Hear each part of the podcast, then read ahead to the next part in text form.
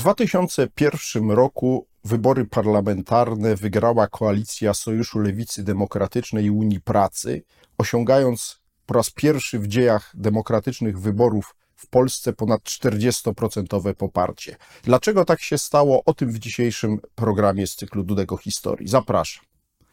Producentem tego odcinka jest platforma filmów dokumentalnych Wodylla, skierowana do widzów zainteresowanych wielką polityką, konfliktami zbrojnymi, rywalizacją wywiadów i historią najnowszą. W jej ofercie znajdziecie m.in. znakomity dokument Co siedzi w głowie Putina.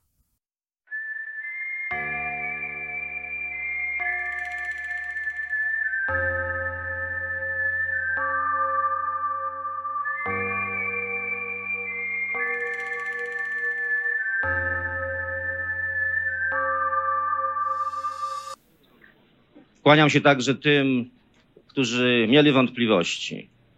Mam nadzieję, że za cztery lata te wątpliwości rozproszymy. Kiedy w 1991 roku Sojusz Lewicy Demokratycznej po raz pierwszy ubiegał się o mandaty parlamentarne, uzyskaliśmy 12% poparcie. W roku 1993 było to już 20% poparcie.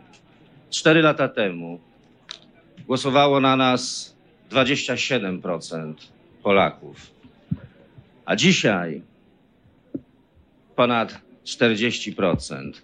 To skala naszego sukcesu.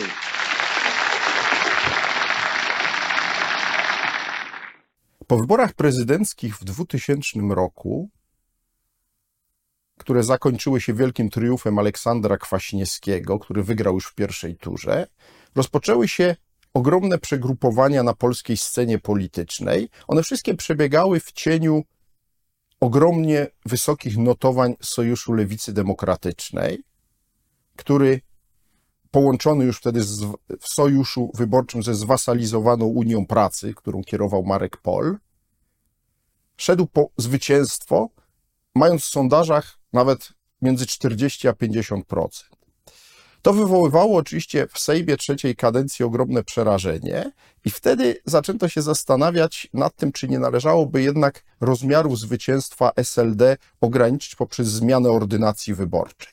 Z takim pomysłem wystąpił poseł Ludwik Dorn, który był wybrany w 1997 roku z list AWS-u, ale bardzo szybko stał się posłem niezależnym i on właśnie jako człowiek jeden z nielicznych, mówiąc szczerze, polskich polityków lat 90., rozumiejący głębiej mechanizmy polityczne, zaczął peregrynować od klubu do klubu e, e, e, poselskiego, przekonując o konieczności nie tylko zmiany prawa wyborczego, ale także i wprowadzenia nowego mechanizmu E, finansowania partii politycznych. Bowiem przez całe lata 90.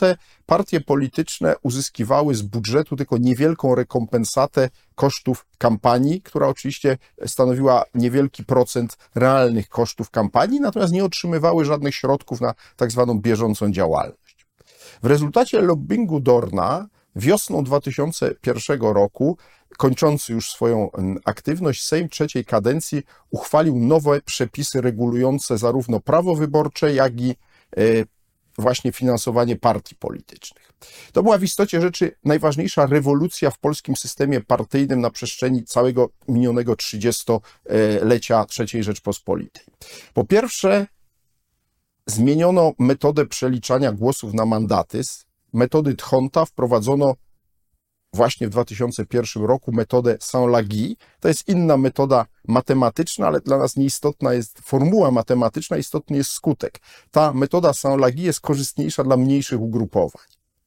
Szacuje się, że gdyby Sojusz Lewicy Demokratycznej e, i Unii Pracy e, e, startowali w 2001 roku według e, metody Tchonta, to uzyskany wynik ponad 41% dałby tej koalicji e, bezwzględną większość w Sejmie.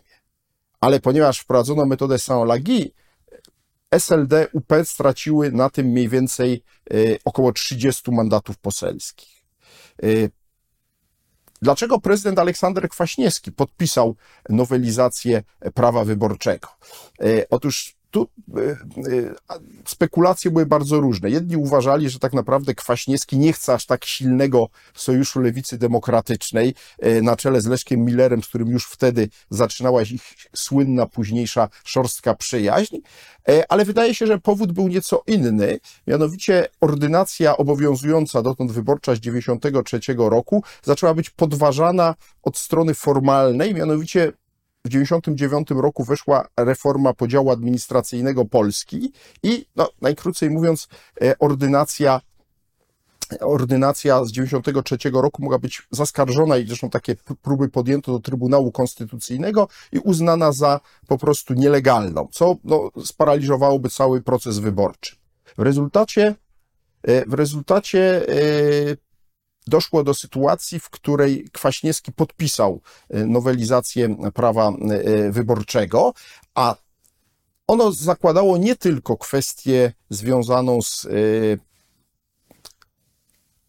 metodą przeliczania głosów na mandaty, ale także przewidywała ona właśnie subwencjonowanie partii politycznych. Tabela, którą teraz widzicie, pokazuje jak te przepisy zrewolucjonizowały polskie życie partyjne, ponieważ po wyborach w 2001 roku na konto poszczególnych partii politycznych zaczęły płynąć kwoty liczone w milionach złotych.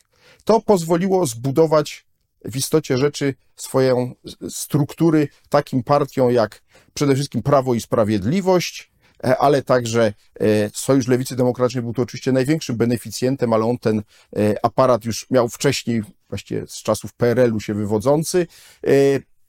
Pomogło to także Lidze Polskich Rodzin, natomiast proszę zauważyć, że na tej tabeli nie widzimy Platformy Obywatelskiej. Dlaczego? A mianowicie w tej pierwszej fazie Platforma Obywatelska była przeciwna subwencjonowaniu partii politycznych z budżetu. Sama się zresztą nie zarejestrowała początkowo jako partia polityczna. W efekcie przez pierwszych kilka lat Platforma e, Obywatelska odmawiała przyjmowania subwencji.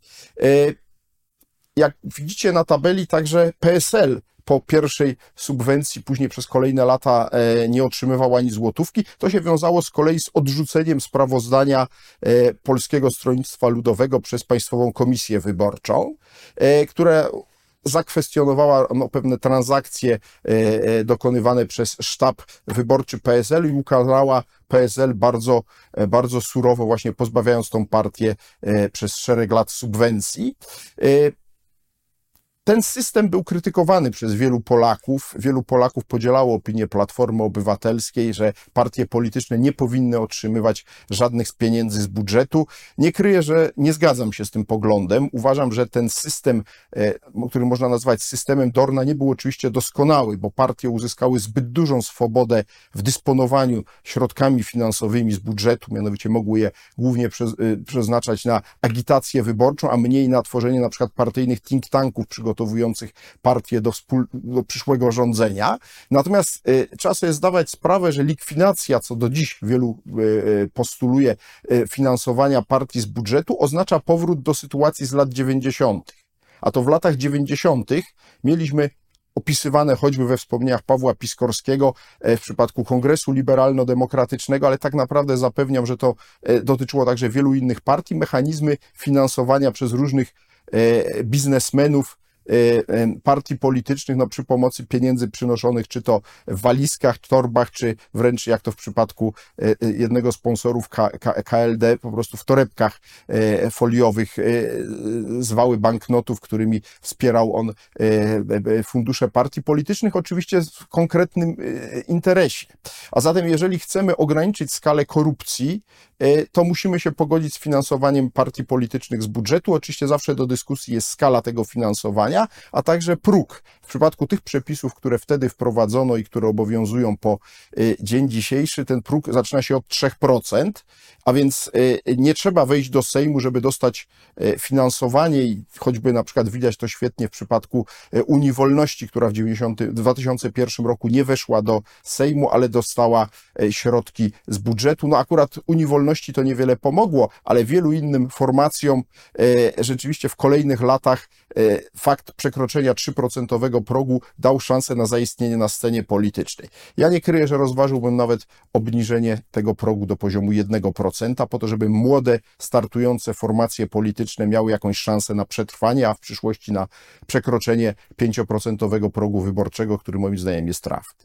Wracając zaś do wyborów y, w 2001 roku, trzeba powiedzieć jasno, że koniunktura polityczna sprzyjała niemal do ostatnich dni kampanii Sojuszowi Lewicy Demokratycznej. Dlaczego? Dlatego, że od wiosny 2001 roku zaczął się spektakularny rozkład rządu Jerzego Buzka i stojącego e, na jego e, zapleczu e, obozu politycznego uformowanego w akcję wyborczą Solidarność.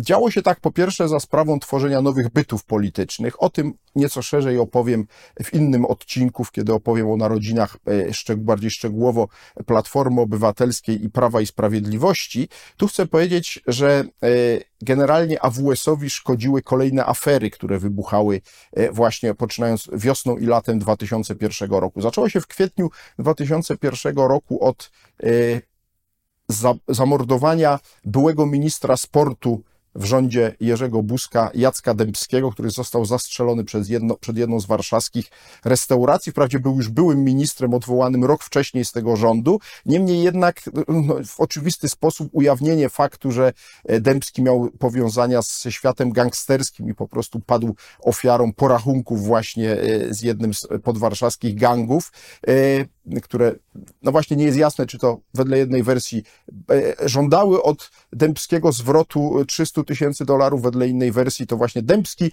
żądał 300 tysięcy dolarów od jednego z gangsterów.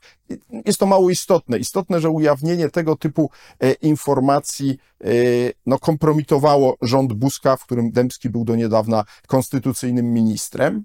E, w kilka miesięcy później zaczęły wybuchać kolejne afery, między innymi tutaj bardzo spektakularne znaczenie miała afera związana z tak zwaną dziurą Bałca. Jarosław Bałc był ministrem finansów w rządzie Jerzego Buzka i latem 2001 y, roku okazało się, właśnie Ministerstwo Finansów ujawniło, że y, w budżecie na 2002 rok grozi gigantyczny deficyt budżetowy wynikający z jednej strony ze spadku dochodów budżetu, a z drugiej strony przede wszystkim z ogromnych wydatków, które ma budżet państwa ponieść w związku z różnymi ustawami społecznymi, które e, AWS starał się przeprowadzić przez Sejm, e, no, żeby uratować jakoś swoje szanse wyborcze, ponieważ te notowania AWS-u dramatycznie spadały i oscylowały wokół e, już poziomu kilku procent latem 2001 roku. To oczywiście wywołało ogromne poruszenie ederim.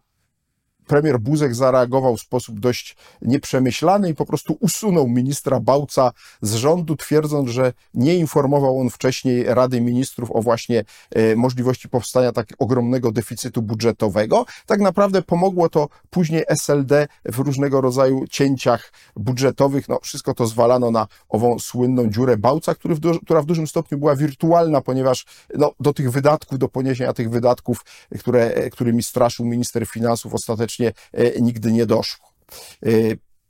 E, Wybuchały też afery, które może nie były tak groźne dla budżetu, ale były bardzo widowiskowe. Tutaj bohaterem jednej z afer latem 2001 e, e, roku stał się e, wiceminister obrony narodowej Romuald Szeremietiew, którego oskarżono o korupcję. Po latach został uniewinniony, no ale to stało się po latach, a latem 2001 roku Polacy widzieli spektakularną akcję Urzędu Ochrony Państwa, który przy pomocy helikoptera E, wykonywał desant na prom płynący do Szwecji, którym uciekał z Polski asystent wiceministra e, Szeremietiewa, pan Farmus, e, którego właśnie uznano za, no właśnie tego, to, to, tego, tego można powiedzieć, takiego korupcyjny, korupcyjny kontakt ministra Szeremietiewa.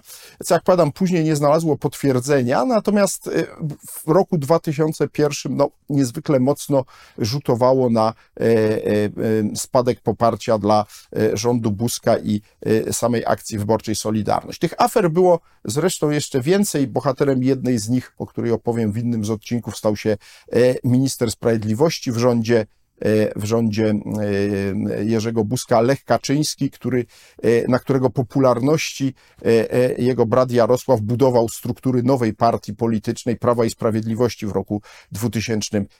Jednak to wszystko zaczęło nabierać znaczenia dopiero po latach, kiedy te partie, Platforma Obywatelska i Prawo i Sprawiedliwość zaczęły zyskiwać na znaczeniu.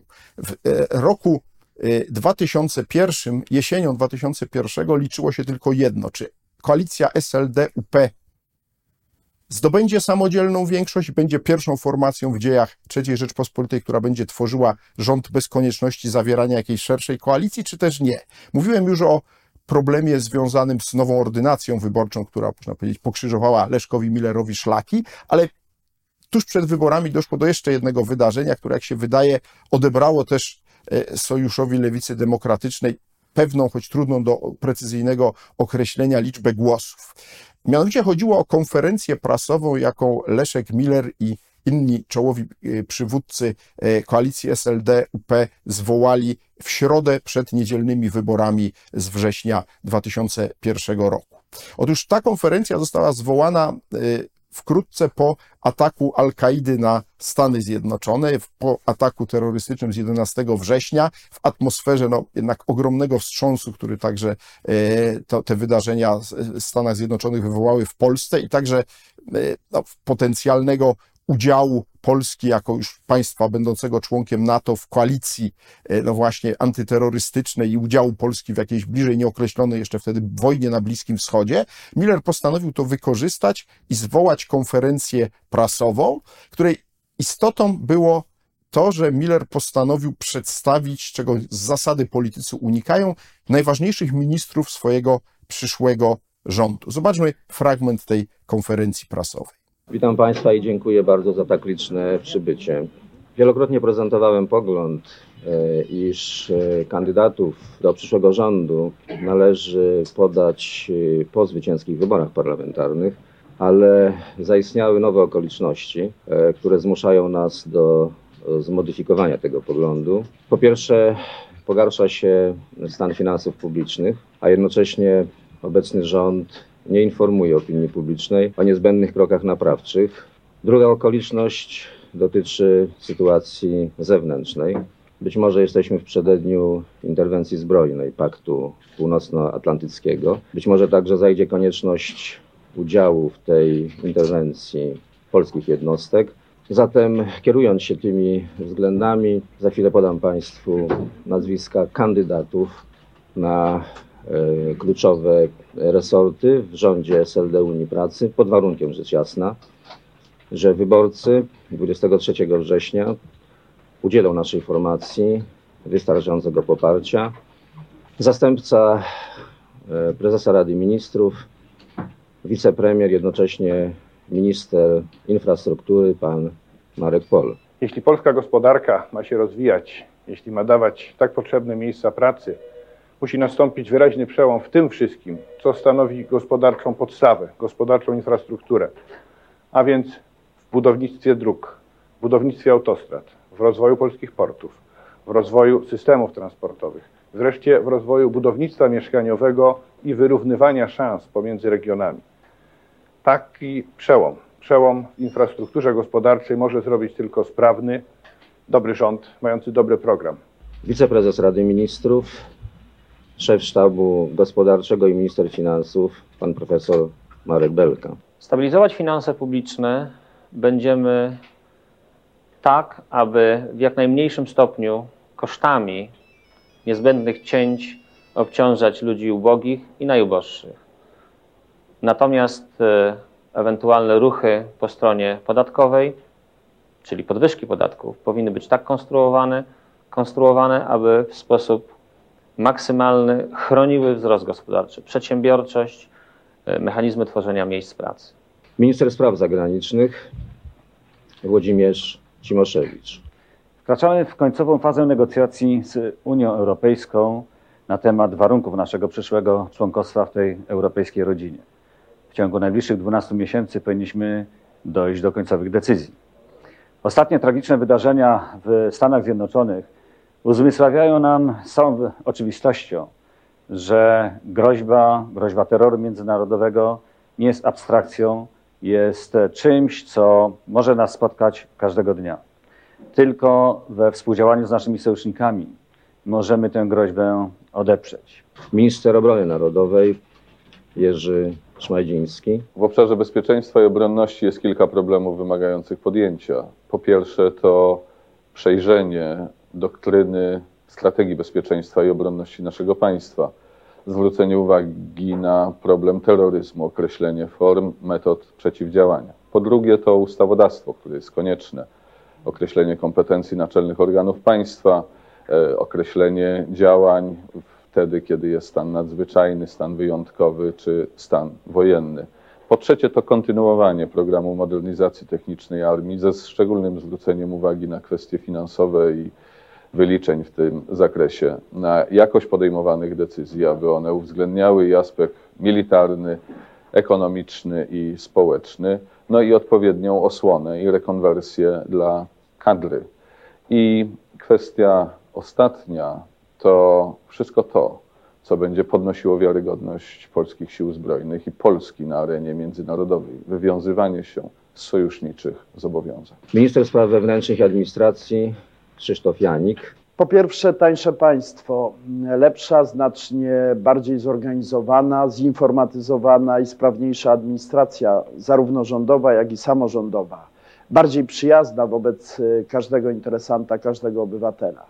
Po drugie, ład i porządek publiczny, a więc nie tylko silna policja, ale także wsparcie obywateli dla tej idei, aktywność obywatelska w tym zakresie. I po trzecie, wreszcie, to szczelna granica, nie tylko w interesie porządku publicznego, ale także w interesie polskiej gospodarki. Rzecznik rządu, pan Michał Tober. Z upoważnienia prezydenta Rzeczypospolitej pragnę też Państwa poinformować, że w razie zwycięstwa naszej koalicji misję tworzenia nowego rządu otrzyma pan Leszek Miller. W dalszej części tej konferencji prasowej przedstawieni przez Millera kandydaci na najważniejsze fotele w jego e, przyszłym rządzie e, w krótkich słowach opowiadali o tym, jakie podejmą działania, kiedy no, za kilka tygodni zostaną ewentualnie tymi ministrami. Pośród nich był kandydat na ministra finansów profesor Marek Belka i to on właśnie na tej konferencji wypowiedział słowa, które zatrzęsły w posadach e, właśnie poparciem dla Sojuszu Lewicy Demokratycznej. Nawiązywał on w nich do owej słynnej dziury Bałca. E, Mianowicie e, Belka oświadczył, że no potrzebne jest istotne ograniczenie wydatków budżetowych, a także wprowadzenie nowych podatków i zapowiedział ten podatek, który do dziś obowiązuje, a który właśnie znany jest świetnie e, e, e, jako podatek Belki, a więc jest to podatek od zysków od lokat bankowych i od dochodów kapitałowych. Rzecz w tym, że Marek Belka powiedział, jak profesor ekonomii, dość płynnie kilka zdań, ale powiedział to na tyle, powiedziałbym, mało komunikatywnie, że część wyborców zrozumiała, że nie chodzi tutaj o podatek od odsetek uzyskiwanych od lokat, tylko że po prostu rząd ten następny Millera będzie zabierał część lokat bankowych, które ludzie mają. E, Na szczęście nie wywołało to wstrząsu w bankach na taką skalę, żeby e, ludzie masowo zaczęli wypłacać, nie doprowadziło to do załamania systemu bankowego, bo natychmiast po tej konferencji zaczęto to prostować. Niemniej jednak u wielu wyborców zrodziło to podejrzenia, że no coś ten rząd Millera będzie w przyszłości kombinował, może lepiej e, nie popierać tej partii, bo a nuż ludzie pamiętali choćby słynną, e, e, ci zwłaszcza starsi Polacy, e, reformę walutową, którą komuniści przeprowadzili na początku lat 50., a w końcu to Miller i jego formacja z, tej, z tego obozu politycznego się wywodzili, po której Polacy stracili mniej więcej jedną trzecią oszczędności. To zresztą temat na zupełnie inną historię w ramach naszego cyklu Dudego Historii. A wracając do wyborów w 2001 roku, Miller e, i jego ludzie próbowali przekonywać e, e, wyborców spotami, w których zapowiadali, że przywrócą normalność. Zobaczmy przykład spotu SL-dowskiego właśnie z tej kampanii. Minęła 7.30. Wiadomości. Zlikwidowano 5 tysięcy miejsc pracy. W za- Kolejna afera w rządzie. w szpitalu nie przyjęto pacjenta.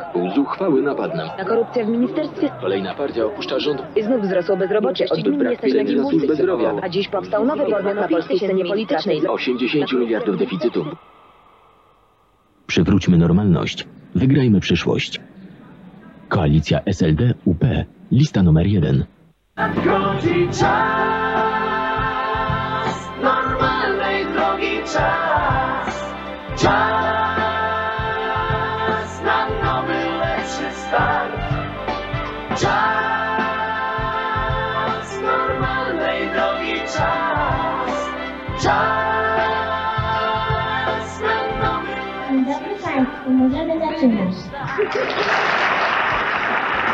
Zawsze trzeba przejść do przodu, nigdy nie zatrzymuj się. Możesz pójść z nami, już dobrze się znamy, wiemy dokąd poprowadzić cię. Czeka na nas Europa, czeka na nas cały świat. Za kilka lat możemy razem być tam, bo chyba nie chcesz zostać sam. Nadejdzie dzień, Nadejdzie dzień, po którym ty o którym ty spokojnie będziesz mógł spać, z nadzieją na lepsze dni. Nadchodzi czas normalnej drogi czas. Czas na nowy, lepszy start. Czas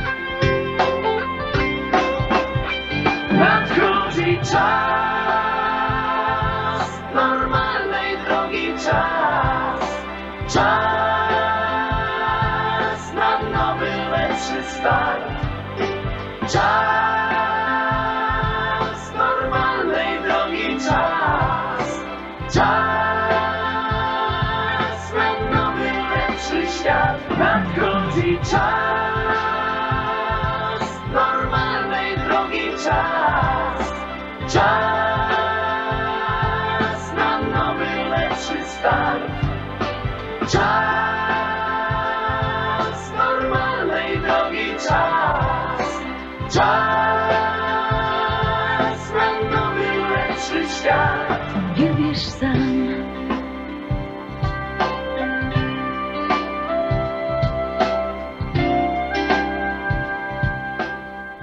Dziękujemy i zapraszamy na jutro. Jak powiadam, te spoty y, rzeczywiście y, wtedy były bardzo dobrze odbierane. Y, One oczywiście nie skorygowały tych problemów, które wywołał, wywołał Marek Belka swoim wystąpieniem na konferencji przed wyborami, ale też z drugiej strony nie sprawiły, że y, notowania sojuszu by się załamały. Y, Zupełnie inaczej wyglądały, y, wyglądało położenie dawnego sojusznika y, SLD, Polskiego Stronnictwa Ludowego, y, które y, w tej kampanii zmagało się z jednej strony z y, samoobroną Lepera, z drugiej strony z Prawem i Sprawiedliwością, które obie te formacje walczyły również o wiejski, małomiasteczkowy elektorat i kampania PSL-u y, w tamtych wyborach y, była bardzo słaba utrzymana w takim, powiedziałbym, duchu pewnego samozadowolenia, które na polskiej wsi się wtedy nie spodobało. Zobaczmy krótki spot PSL. Marzenia zmieniają świat. Jeszcze mało kto wiedział, a już dzisiaj nawet prezydent Bush wie, że golcowe ściernisko jest w Milówce. Dzisiaj wszyscy wiedzą, że Adam Małysz pochodzi z Wisły. Że Robert Korzeniowski pochodzi z Lubaczowa, a nasza wspaniała, pięknie śpiewająca Ewelina pochodzi z Jasienia, z Kołożaru. Pamiętajcie, że przed każdym z Was świat stoi otworem. W dobie internetu każda miejscowość, do której będziecie wracać, może okazać się pępkiem świata. Bądźmy razem, zmieniajmy naszą ojczyznę. Dla Was i z Wami. Razem tego dokonamy. blisko ludzkich spraw, jak dźwięk szopenowskich nut. Mój prawdziwy świat jest cały tu, nad Wisłą. Mam stały ląd, krajobrazy, które znam. Pogodę świąt mam własny kraj. To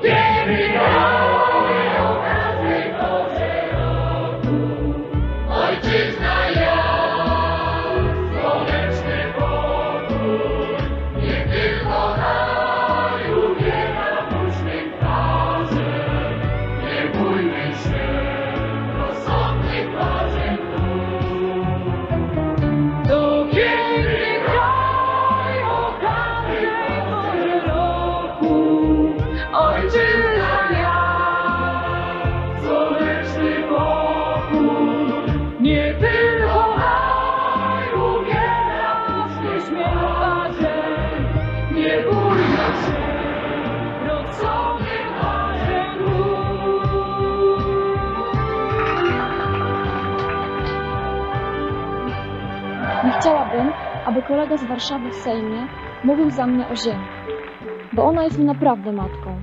Często biorę ją w ręce i pomagam jej rodzić. Żyjemy z tej ziemi, kochamy ją i pomyślcie, jak moglibyśmy za parę groszy po kawałku sprzedawać ją obcym. Jestem przekonany, że my musimy być w Sejmie. Nikt nas tam nie zastąpi, bo nikt nie oddaje ziemi tyle potu i nie patrzy, jak kiełkuje ziarno. PSL. Lista numer 6. Polacy byli w 2001 roku nastawieni bardzo krytycznie do rzeczywistości, w związku z tym raczej podobały im się e, opowieści o różnego rodzaju e, nadużyciach i patologiach, z którymi e, e, miało sobie poradzić inne siły niż AWS i to była istota kampanii Prawa i Sprawiedliwości. W tej kampanii eksponowano przede wszystkim osobę Lecha Kaczyńskiego jako niedawnego ministra sprawiedliwości w rządzie Jerzego Buzka, który próbował przeciwstawić się różnego rodzaju nadużyciom i patologiom i za to miał być usunięty rzekomo z rządu. Zobaczmy fragment spotu Prawa i Sprawiedliwości. you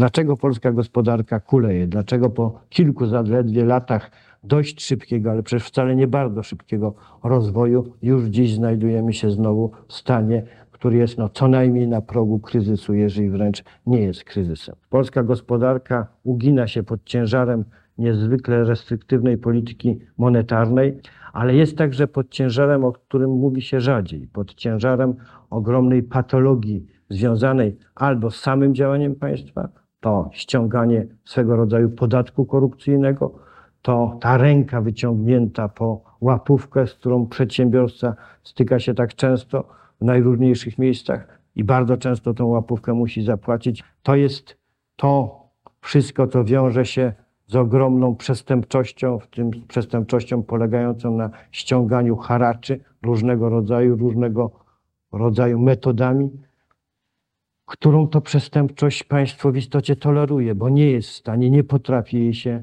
przeciwstawić.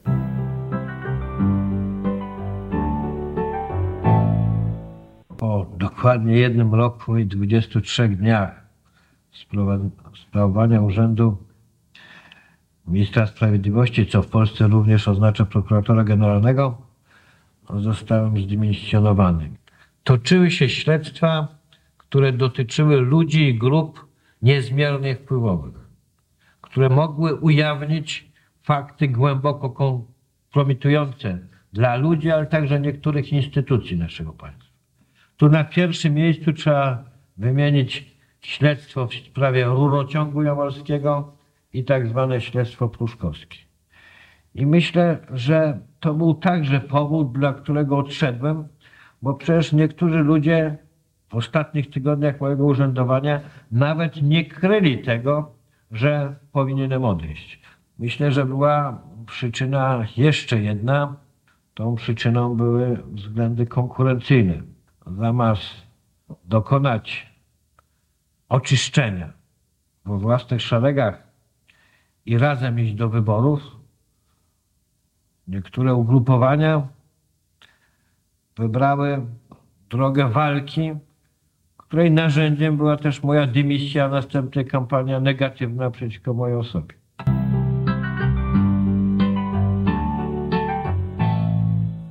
Zdecydował się pan na, na to, na kogo pan będzie głosował? Ja tak, już od dawna głosuję, proszę pana, na pana Alecha Kaczyńskiego, byłego ministra sprawiedliwości, czyli na listę numer 5. A pan? Zdecydował się? Widzi pan, ja uważam, że moim matecznikiem to są takie hasła jak Legiony, Armia Krajowa, Radom, Ursus, potem Stocznie, Gdańska, Szczecina, czyli jednym słowem pierwsza Solidarność. I uważam, że naturalną konsekwencją tego jest fakt, że będę głosował na piątkę, na Prawo i Sprawiedliwość. O, ja, ja też. No to co, przybiję No to piątkę? fajnie, przybiłem piątkę. Okej.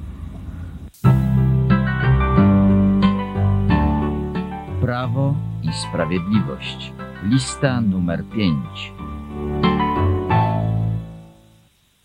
W najbardziej katastroficzne tony uderzała oczywiście w tej kampanii samoobrona, e, która e, opowiadała o tym, że właściwie wybierz samoobronę zamiast samozagłady. To takie e, klasyczne hasło z tej kampanii. Te katastroficzne tony samoobrony świetnie widać na następującym fragmencie ich spotu. Ten kraj jest nasz i wasz, nie damy bić się w twarz. Będziemy walczyć jak lwy i nie przeszkodzi Jest mi bardzo miło, że mogę z Wami być, że mogę rozmawiać, że mogę Wam przekazać kilka zasadniczych informacji na temat samoobrony. Samoobrona pokazywana jest coraz częściej w środkach przekazu, ale to dlatego, że Wy jesteście tymi, którzy spowodowaliście to. To Wy, drodzy wyborcy, zdecydowaliście, że samoobrona ma wyższe poparcie.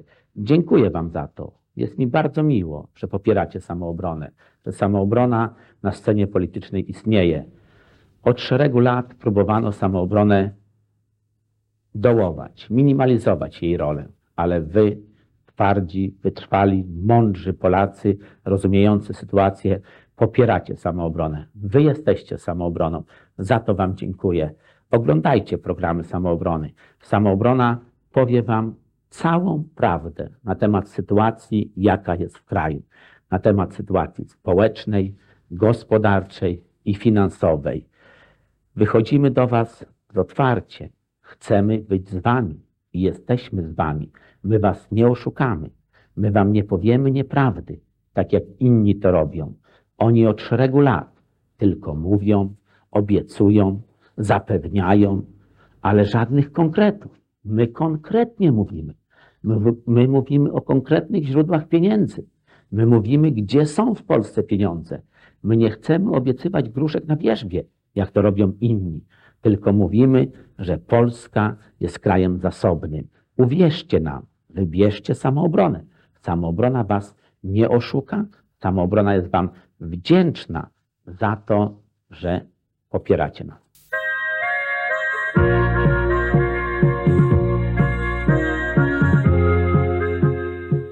Mówią, że samoobrona nie ma kadr, że samoobrona to tylko leper i nieliczni działacze w terenie. Samoobrona ma ludzi wszystkich profesji. Tu widzicie, drodzy wyborcy, ilu jest ludzi. To są ludzie przygotowani do przejęcia władzy w Polsce. Ludzie, którzy mogą spokojnie reprezentować Was w przyszłym parlamencie. Zaufajcie im, wybierzcie ich. Zaufajcie samoobronie. Ten kraj jest nasz i wasz, nie damy bić się w twarz. Będzie jak my i nie przeszkodzi nikt. Nie wierzcie, nie wierzcie w te sondaże. Nie wierzcie naprawdę, bo to jest grupa cwaniaków, którzy chcą wam zakodować w podświadomości, że nie warto na samoobronę głosować, nie warto na innych nieznanych głosować, tylko ci się liczą. Leper może i ma rację, mówi dobrze, pokazuje źródła pieniędzy, ale mówią, nie ma szans, nie wierzcie w to. Idźcie po prostu głosować. Kraj jest nasz i wasz, nie damy bić się w twarz. Będziemy walczyć jak my i nie przeszkodzi nikt. Ten kraj jest nasz i wasz, nie damy bić się w twarz. Będziemy Polska jest źle rządzona. Emerytom, rencistom brakuje na to, żeby wykupić receptę. Bezrobotni nie mają zasiłków nawet. Ludziom się daje po 20-30 zł miesięcznie. W tym czasie, kiedy oni biorą po 100, 200, 300 tysięcy miesięcznie. Nikt na to nie patrzy. Ja na to nie pozwolę.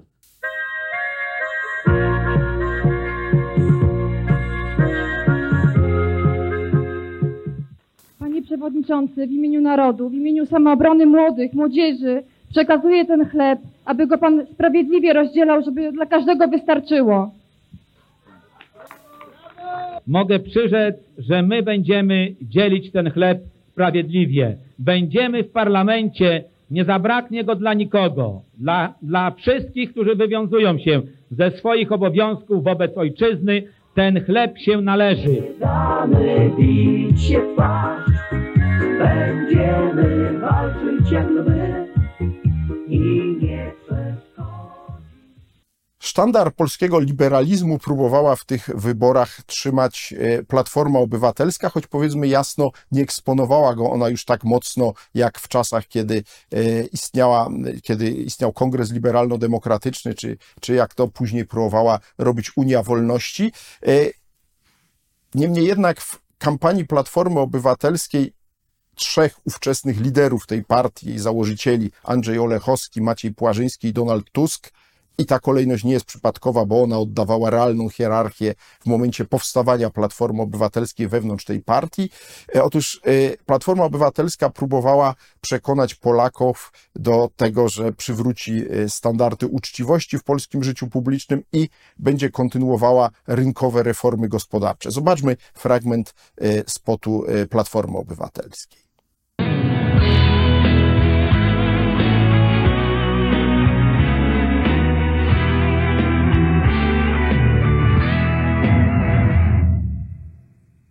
Demokracja. Każda demokracja potrzebuje polityków i partii politycznych. Trzecia Rzeczpospolita też.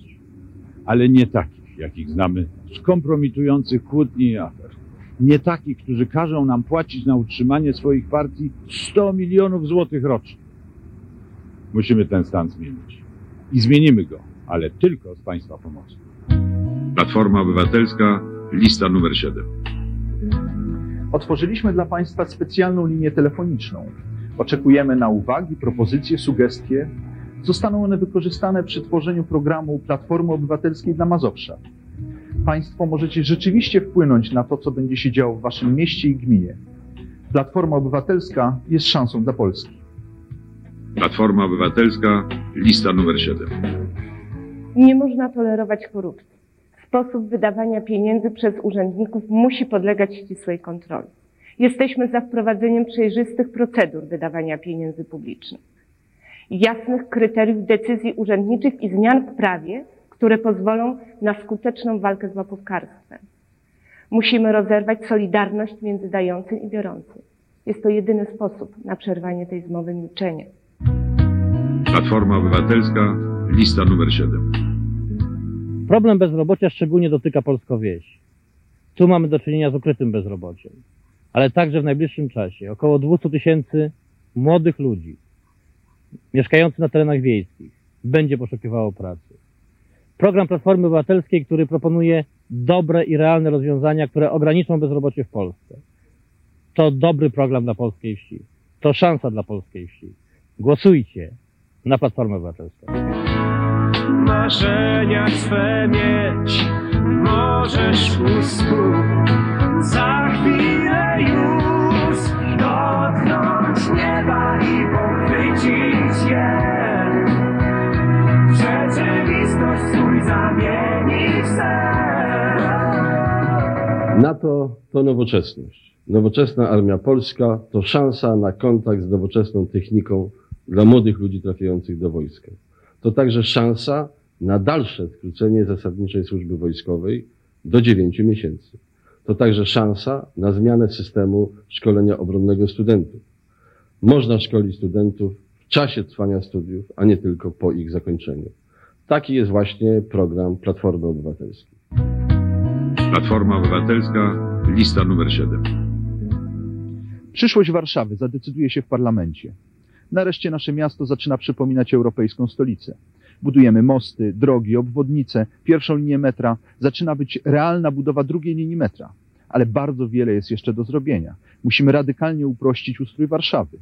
Musi więcej pieniędzy z naszych podatków zostawać tutaj na nasze potrzeby. Państwo musi przejąć odpowiedzialność za część warszawskich inwestycji służących całemu krajowi. To wydaje się oczywiste, ale w parlamencie tak nie jest. Bez silnej reprezentacji Warszawy w parlamencie nie osiągniemy tych celów. Wszyscy mamy te same pragnienia, żeby mieć pracę, zarobek, który pozwoli utrzymać rodzinę, żeby było bezpiecznie na ulicy, żeby polityka była uczciwa. Dlatego z Maciejem Płażyńskim, Donaldem Tuskiem stworzyliśmy Platformę Obywatelską. Platformę ludzi doświadczonych i zgodnych. Na nowe czasy. Dla tych, którzy wierzą w siebie i wierzą w Polskę. Dla Ciebie. Żebyś miał wybór. Żeby Polska miała szansę.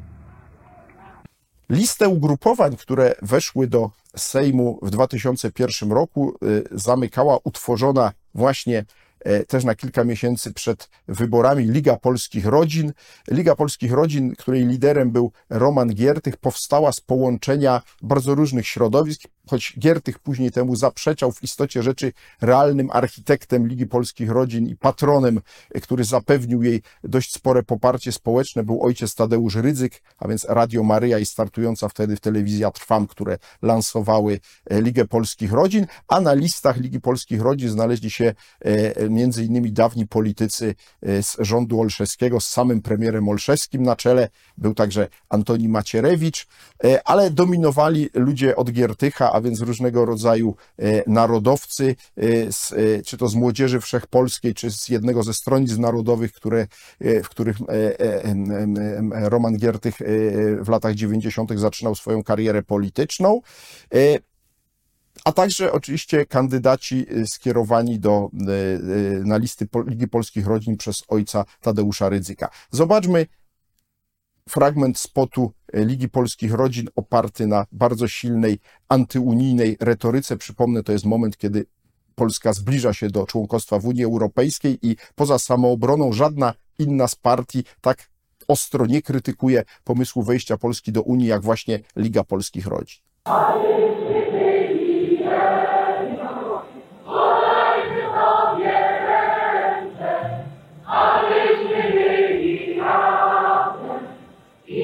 Liga Polskich Rodzin. Lista numer 10. Liga Polskich Rodzin powstała jako ugrupowanie skupiające szereg polityków, którzy dotychczas byli aktywni w różnych ugrupowaniach. Zaprosiliśmy do Ligi Polskich Rodzin Annę Sobecką, Antoniego Macierewicza, Jana Łopuszeńskiego, Jana Olszewskiego, Gabriela Janowskiego, profesora Adama Biele i profesora Ryszarda Bendera. Liga Polskich Rodzin to ugrupowanie polityczne wykraczające poza dotychczasowy podział sceny politycznej na komunę i solidarność. Jesteśmy dumni z tego, że jesteśmy Polakami i pragniemy, aby nasze państwo nie przysparzało nam wstydu. Liga Polskich Rodzin. Lista numer 10. Program Ligi Polskich Rodzin streścić można słowami pieśni maryjnej. My chcemy Boga. My chcemy Boga w rodzin kole, w troskach rodziców, w dziatek snach. My chcemy Boga w książce, w szkole, w godzinach wytchni, w pracy dniach. My chcemy Boga w wojsku, w sądzie, w nakazach władzy, w księgach praw, w służbie na morzu i na lądzie. Spraw to, Maryjo, spraw od spraw. Liga Polskich Rodzin, lista numer 10. Jedwabne w czasie sowieckiej niemieckiej okupacji centrum polskiej niepodległościowej partyzantki. Spotwarzone zostało, a wraz z nimi Polska, przez kłamcę złośliwego fantastę Jana Tomasza Grossa, po to, by przypodobać się Niemcom, sprawcom Holokaustu Żydów i Polaków w latach II wojny światowej. Jedwabne winno łączyć dwa znienawidzone przez Hitlera narody. Za jedwabne niech przeprasza prezydent Niemiec, nigdy prezydent Polski. Liga Polskich Rodzin, lista numer 10. Kiedy przed 10 laty obejmowałem urząd premiera pierwszego rządu Rzeczpospolitej powołanego przez wolny polski parlament, stało przed nami jedno główne zadanie. Zagospodarować polski majątek narodowy w taki sposób, aby stworzyć podstawy zdrowej gospodarki i powszechnego dobrobytu. To zadanie nam się nie udało. Rząd został obalony. W czerwcu 1992 roku nie dlatego, że usiłował wykonać ustawę lustracyjną Sejmu, ale dlatego, że usiłował zatrzymać marnotrawczą, złodziejską prywatyzację. Skutki tego widzimy dzisiaj. Aby je zmienić, trzeba powołać w Polsce nową siłę polityczną. Dlatego przedstawiciele Ruchu Odbudowy Polski, ruchu, któremu przewodniczę, kandydują do Sejmu z listy numer 10, listy Ligi Polskich Rodzin. Głosując na tą listę, stwarzasz szansę sobie i Polsce, trafiasz w dziesiątkę. Liga Polskich Rodzin, lista numer 10. Przez lata wmawiano nam, że jedyną możliwością Polski jest wierność sojuszom ze Związkiem Radzieckim. Dzisiaj mówi się, że jedyną możliwością jest podporządkowanie Unii Europejskiej. Tymczasem jedyną prawdziwą szansą Polski jest niepodległość. Jeżeli nie będziemy mieli niepodległości, nie będzie też polskiej własności, polskiej pracy, polskiego handlu, rolnictwa, rzemiosła. Po prostu nie będzie polskiego rozwoju. A my, Polacy, będziemy parobkami w swoim własnym domu. Mamy już dość rządów Nowej Targowicy. Chcemy rządów polskich. Chcemy stolicy w Warszawie, a nie w Brukseli. Wyniki wyborów w 2001 roku nie były wielkim zaskoczeniem, przynajmniej jeśli chodzi o e, zwycięzcę. Wszyscy spodziewali się sukcesu Sojuszu Lewicy Demokratycznej połączonego z Unią Pracy i tak też się stało. E, Wyniki wyborów, które teraz widzicie na prezentacji, e, pokazały, że poza SLD, UP tak naprawdę e, do Sejmu weszło jeszcze pięć partii o bardzo zbliżonym potencjale. Każde z nich miało po kilkudziesięciu posłów, ale to był tak naprawdę początek wielkiej zmiany na polskiej scenie partyjnej. Tyle tylko, że żeby ten, ta zmiana się w pełni objawiła, musiało dojść do bankructwa rządów SLD i e, Leszka Millera, między innymi za sprawą afery Rywina, o której opowiadam w jednym z innych z odcinków e, z cyklu e, Dudego Historii. O tym, jak wyglądało rządy Leszka Millera, dlaczego zdecydował się jednak na koalicję z PSL-em, na powtórkę z tej koalicji, dlaczego PSL wybrał taką drogę, opowiem już w innym z programów z cyklu Dudego Historii. Dziś e, bardzo dziękuję za uwagę, no i niezmiennie apeluję o wspieranie e, tego kanału na różne możliwe sposoby. Bez tego jego dalszy rozwój nie będzie możliwy.